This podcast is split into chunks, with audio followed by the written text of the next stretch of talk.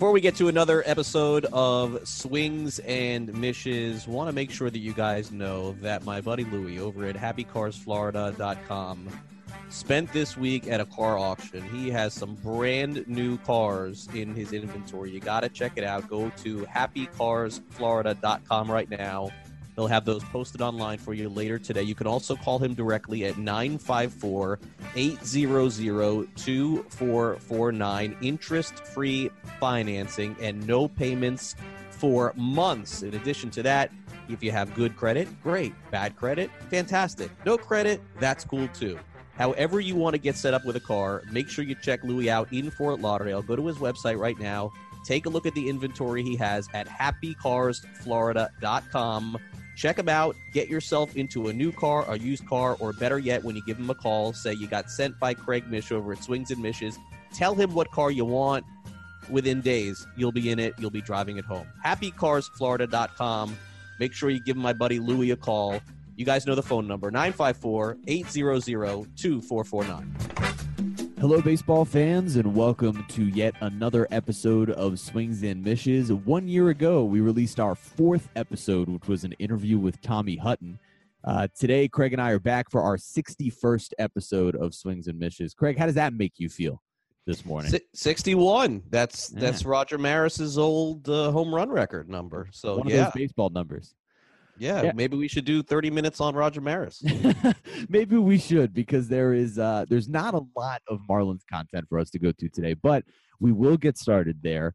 Uh look, Greg, the Marlins have there's lost a lot of co- there's a lot of content. It's just that it's, it's no it's really not fun. Yeah, it's the same an hour on on a team that loses every game.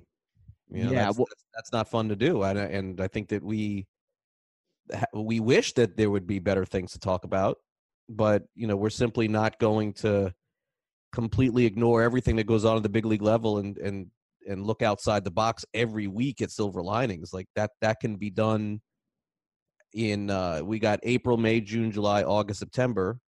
So you got five six months and we do this podcast every week and so out of 30 in season podcasts we can certainly pivot to that right. every once in a while but unfortunately the big league level has not given us almost anything to be positive about and so there are and look there are some positive things that are happening mm-hmm. but quite frankly the big league results have been embarrassing they really have and and and and the other thing that i would say too is that and we'll get to some of the you know positive things and look i was at uh, sandy alcantara's uh, charity event last week i was the one who brought martin prado onto the podcast to talk about his charity event where he is uh, donating money to first time Venezuelan uh, students at FIU. I'm the first one to do all those things. I do those things. But uh, when you're doing a podcast and you're covering a Major League Baseball team, that's a small piece of the puzzle. Mm-hmm. The big piece of the puzzle is how the team is performing at the major league level. And if you're trying to get people into the stands and you're trying to get people to come to your games, uh, quality and character of an individual is important. It's very important. But the team is on pace to lose 100 games, and they just got swept by the Brewers. And so I, I, I don't know how we can host a podcast on the Miami Marlins and come out and say great job because that's right.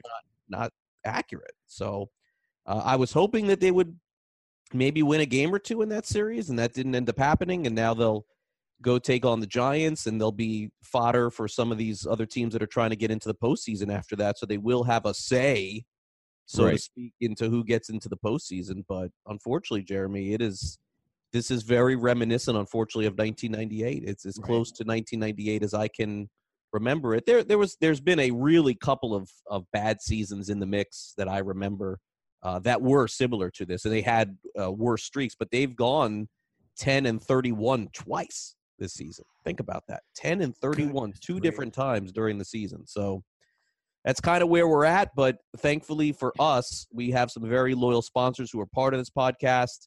And and I've as I've learned, especially recently, we uh, you know for for I really want to thank everyone who has listened to this podcast all season long, and I especially want to thank the individual people that aside from uh, that people that you would think who are listening to this who have reached out to me personally on levels that I never would have expected uh, that are listening to this podcast on a weekly basis. And so it is it is keeping this going for for you guys as well as people who are dedicated Marlins fans doing this every week. Yeah, and we and we love doing this podcast. It is just unfortunate that at the moment there's not a ton of positivity to talk about on the field at the major league level. The Marlins have lost four in a row. They're now 44 games under 500.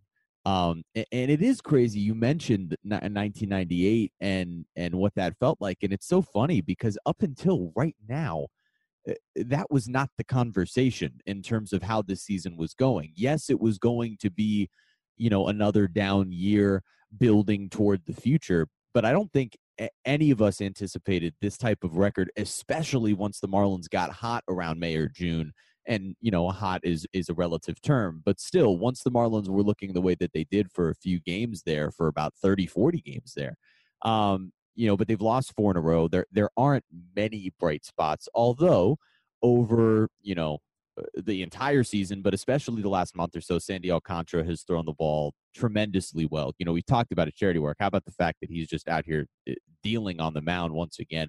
Isan Diaz has sort of turned things around. He's been hot over the last week. Do you want to assess where the Marlins are at in terms of that on-field product, Craig? Yeah, and and Sandy and and Diaz are well. Sandy particularly has has put himself into a different conversation than what we were having two months ago. All the depth of the Marlins pitching we were talking about. I mean, think about this. Zach Gallen was amazing. Yamamoto was amazing, right? right, uh, right. Pablo was fantastic. Caleb Smith was a, maybe an all star.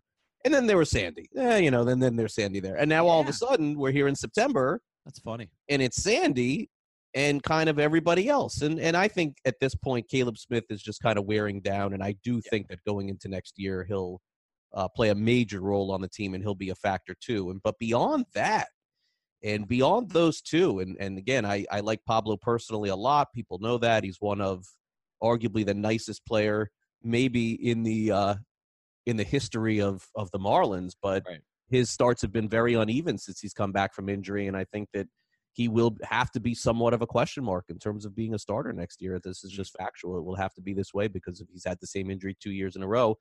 Um, yes, Sandy has been a, uh, a a really a dominating force, a guy that is going to end up now with Mike Hill uh, after I asked him uh, in, in a in a quick media session if he was going to be shut down. I assume the answer would be yes. The answer is no because right. I don't see any reason to keep throwing him.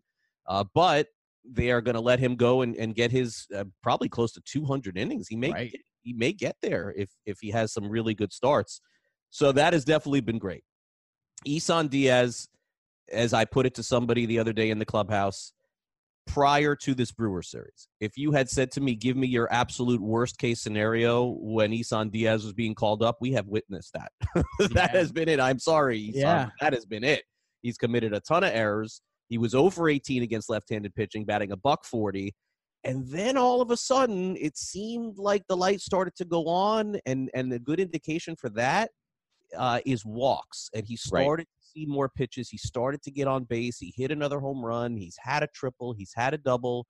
Uh, my opinion on Diaz is as follows You can be optimistic that he can be a Major League Baseball player, but I would not dismiss also what we've seen over the past month and the struggles that he's had. So if I am the Marlins, what I am going to do is I am going to go into next season with Diaz as the starting second baseman, but I am going to have some insurance.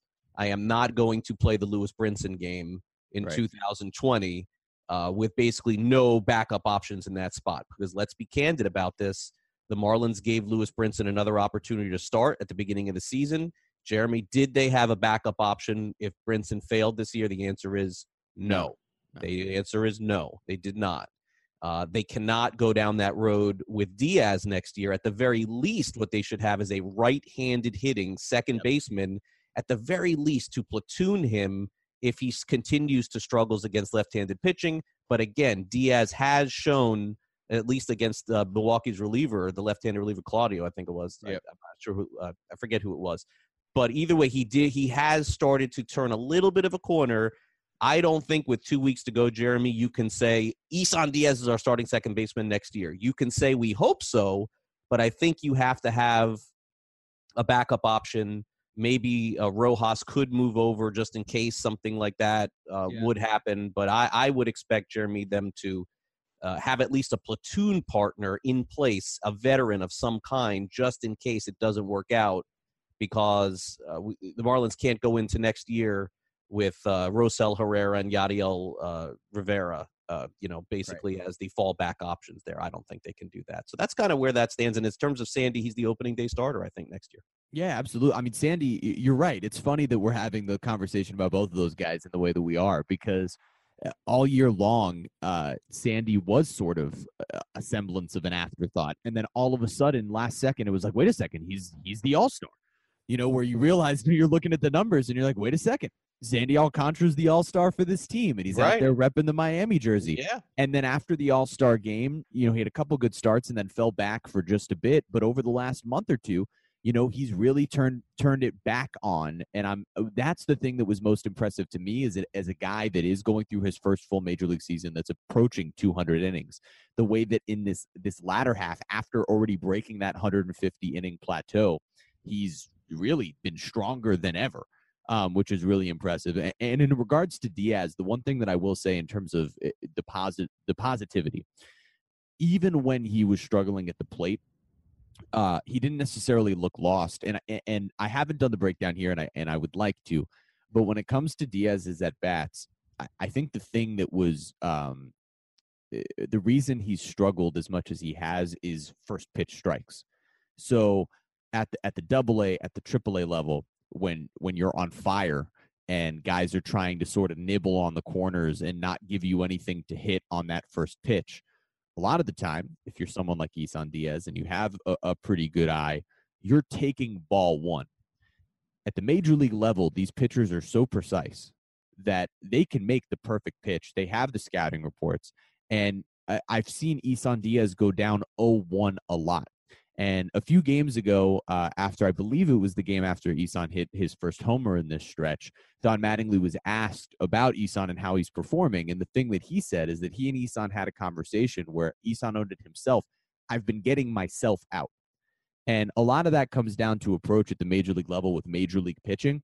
Isan Diaz doesn't necessarily look lost at the plate he didn't look like his timing was severely off. He didn't look like his swing doesn't necessarily translate. You've seen that in this bit of a hot stretch here.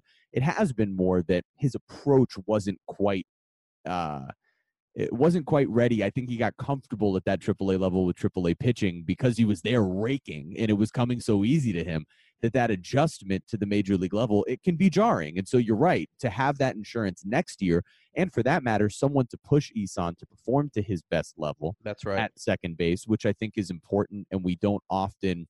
Uh, when teams don't have depth, and and the Marlins have talked about this themselves before. Uh, when you don't have positional depth and you don't have your starters being pushed, there can be a semblance of complacency.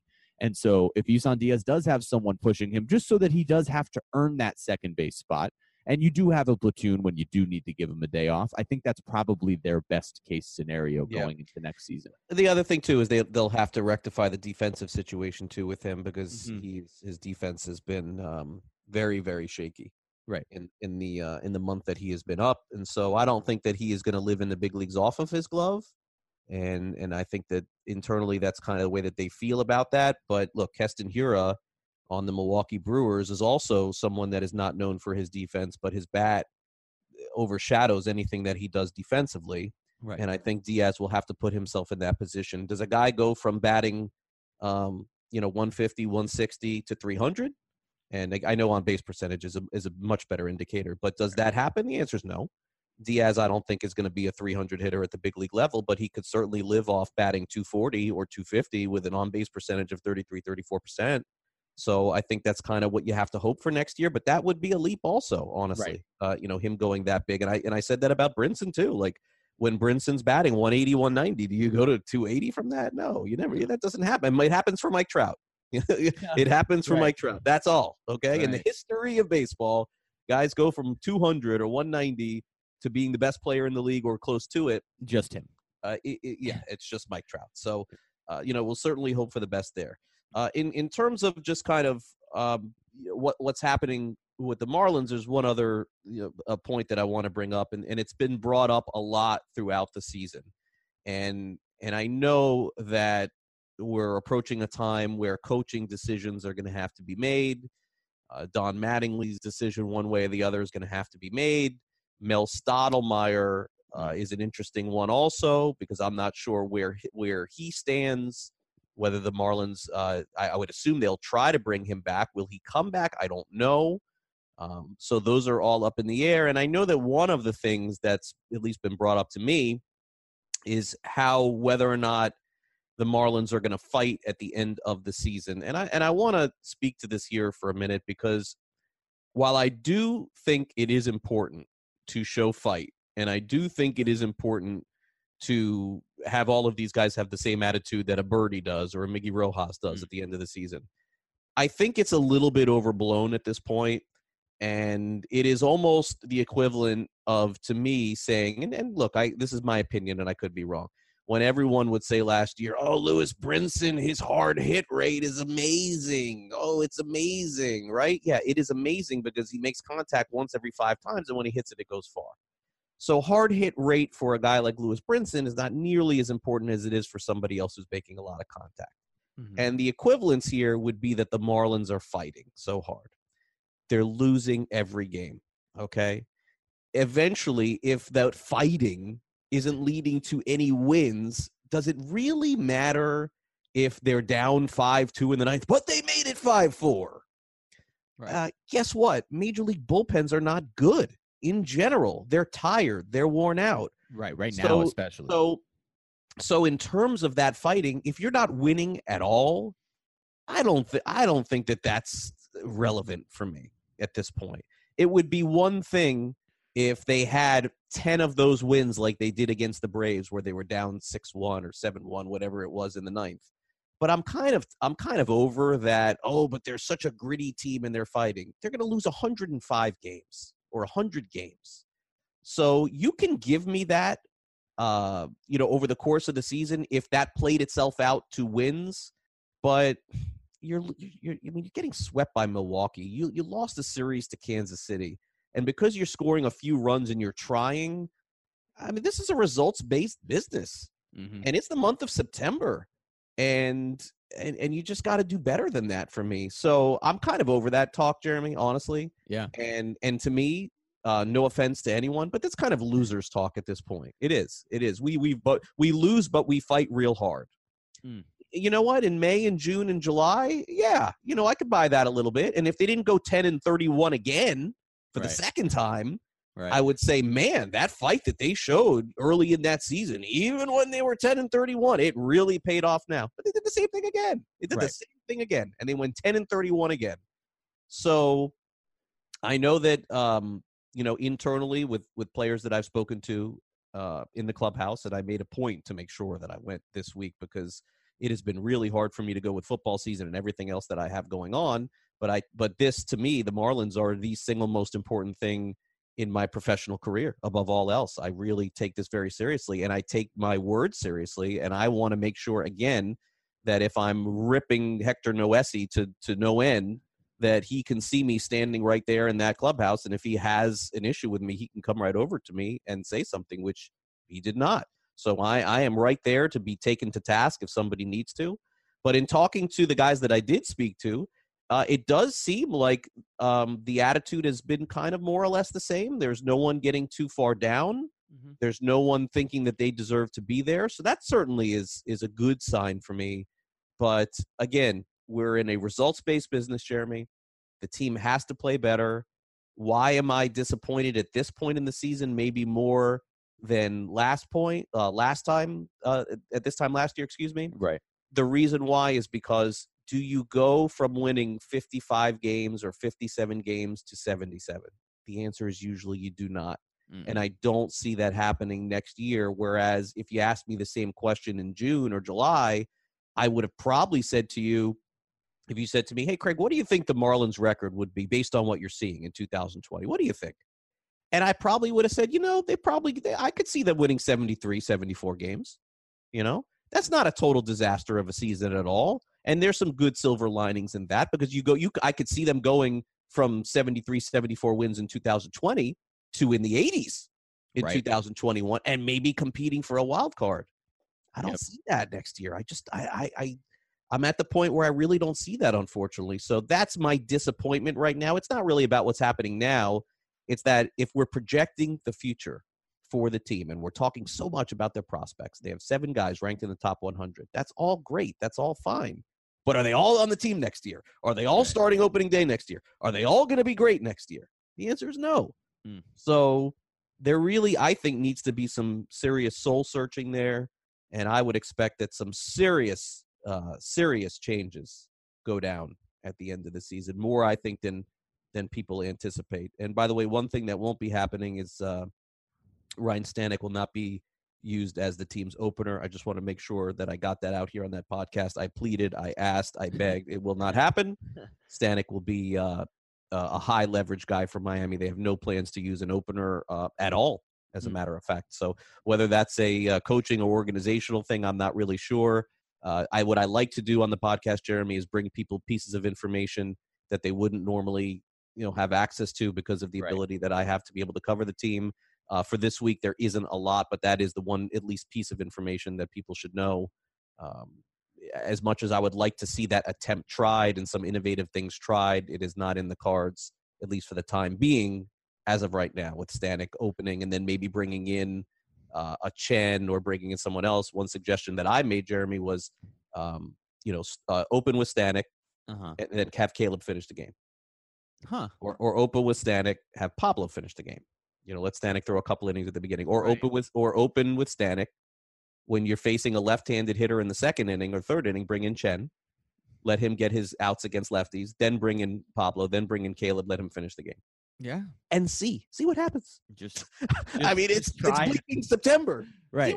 Well, that's the thing we talked about last week was specifically why not try these things now with with with the team like the Royals when they were playing the Royals and and you know when you talk about the effort and the wins and the losses at this point you know eh, you take the record with a grain of salt the same way you do September performance of individual players like we've talked about we often toss out Uh, for the most part spring training stats and we toss out September stats for the most part when doing analysis and it's kind of the same thing at this point in terms of of record and effort and it's so funny that you know there was a point in June like you just talked about where it, this Marlins team was on pace to be better than the 2017 Marlins team based off of how their performance was going. They were you know on this unbelievable rate and they were winning games and and and upsetting teams and winning home series and going on the road and sweeping teams and then you know everything fell right back apart and that is you know disappointing to see but but are there any goals that over these last 18 games the Marlins should be trying to accomplish? Is there anything specific that you would set out for the Marlins over these last 18 games besides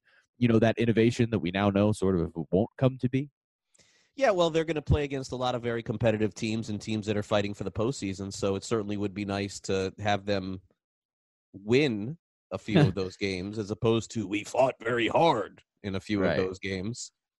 Which, which again, you know, you, you, you I mean, if the, if you lose 120 games but you fought real hard, what, you know, are people going to look back next year and say that? right uh, kind of ridiculous at this point, honestly, with that stuff. Um, so that's it. You know, it's just it's it's playing competitive and and beating, getting a few wins down the stretch to leave this season on a positive note if they can. It's very hard statistically to look at anything at this time of the year and and put it toward next year because last year we could be doing this podcast talking about the improvements from Lewis Brinson and Peter O'Brien, and we know how that turned out. right So so it would be some wins, Jeremy. It would be some wins. It would be some home wins in that last homestand. And then uh, I do hope at the end of the season that that uh, Miami Marlins chief operating officer Derek Jeter, who made comments in March that the team will be judged on wins and losses. I certainly hope that at the end of the season that there will be some real you know soul searching and and and and if that is indeed the case that the team was judged on wins and losses that we can at the end of the season have a have a press conference of some kind and um you know i think uh, derek has done a really good job as the ceo of this team i think he's been out front he's been as visible as anyone he's you know gone on scouting trips with players and i got no beef with anything that he's done so far But at the end of the year, if accountability is the big word, and I'm not even just talking about you know the manager here. If accountability is the big word, where where is the accountability for losing a hundred plus games? There, there's yeah. got to be some. And so this this idea that the season's just going to end, Jeremy, and everyone's going to just shake hands and come back for next year, that would be insane. It would after yeah. after losing as many games as they have this year. If if this is indeed the case that that that's going to be held accountable for for what's happened here. So I don't wish for anybody to lose their job.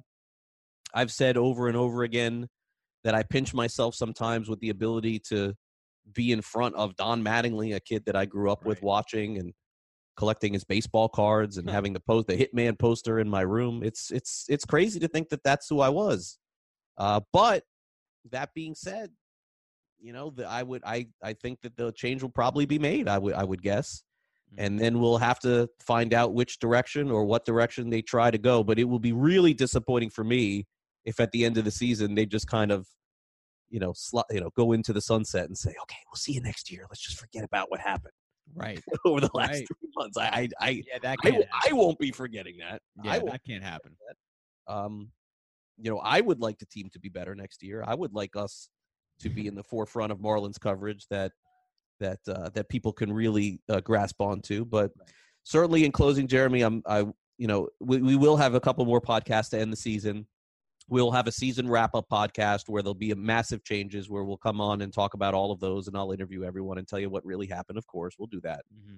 But for the next couple of weeks, this is where we are at, folks. And and I do, especially if you are a true Marlins fan and you're rooting for them, and I respect that and I understand that. I just have I just have to hope that you guys understand how difficult it is for us to have to do this and I don't want to do this. And I try as much as I can each week to pivot away and bring you guys different info and information and interviews.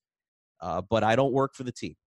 And so we're going to call it fairly. And believe me, the Marlins are very fortunate that they don't have a, uh, that's that there's not a swings and misses in Boston or New York or LA because uh, it, it would be they're lucky. Honestly, they don't think so or whatever. Maybe they do. I don't know. I, I have a ton of respect for them, but they're lucky they have me. I could be a lot harder.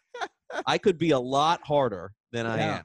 Yeah, I could absolutely. be. I could be, but I respect the people that work for them too much to do that. And I'm not, and I'm not going to do that. And I understand where they're at and where they're going through, but it but it will be a lot tougher in two or three weeks if if this is just an off into the sunset kind of deal. I will not that I will not find that acceptable, and I will not find that acceptable if we go into next year with the same looking team. I will not find that acceptable as well. So this podcast went way too long. Yeah, it did. Yeah, so I don't know how that happened we had all these plans to talk about other things in Major League Baseball. But hey, the good news is now we can reserve that for next week when we're still in the same situation. Uh, but yeah, so the Marlins um, are close to wrapping up this season. I believe there's just one more home series. So if you are a fan and you want to get out to a game, that's your opportunity to do it. Thank you all for listening to us once again. We will continue to do this every single week as the season wraps up into the off season. Uh, as we approach the off season, the format will will change up ever so slightly, but we'll keep things consistent the way we always have. Starting first and foremost with Marlins coverage here on Swings and Mishes. So thank you all for listening. Please like, subscribe, rate, review, do all of the things that you need to do on Podbean, Apple Podcasts, Google Play, wherever you're listening to this podcast.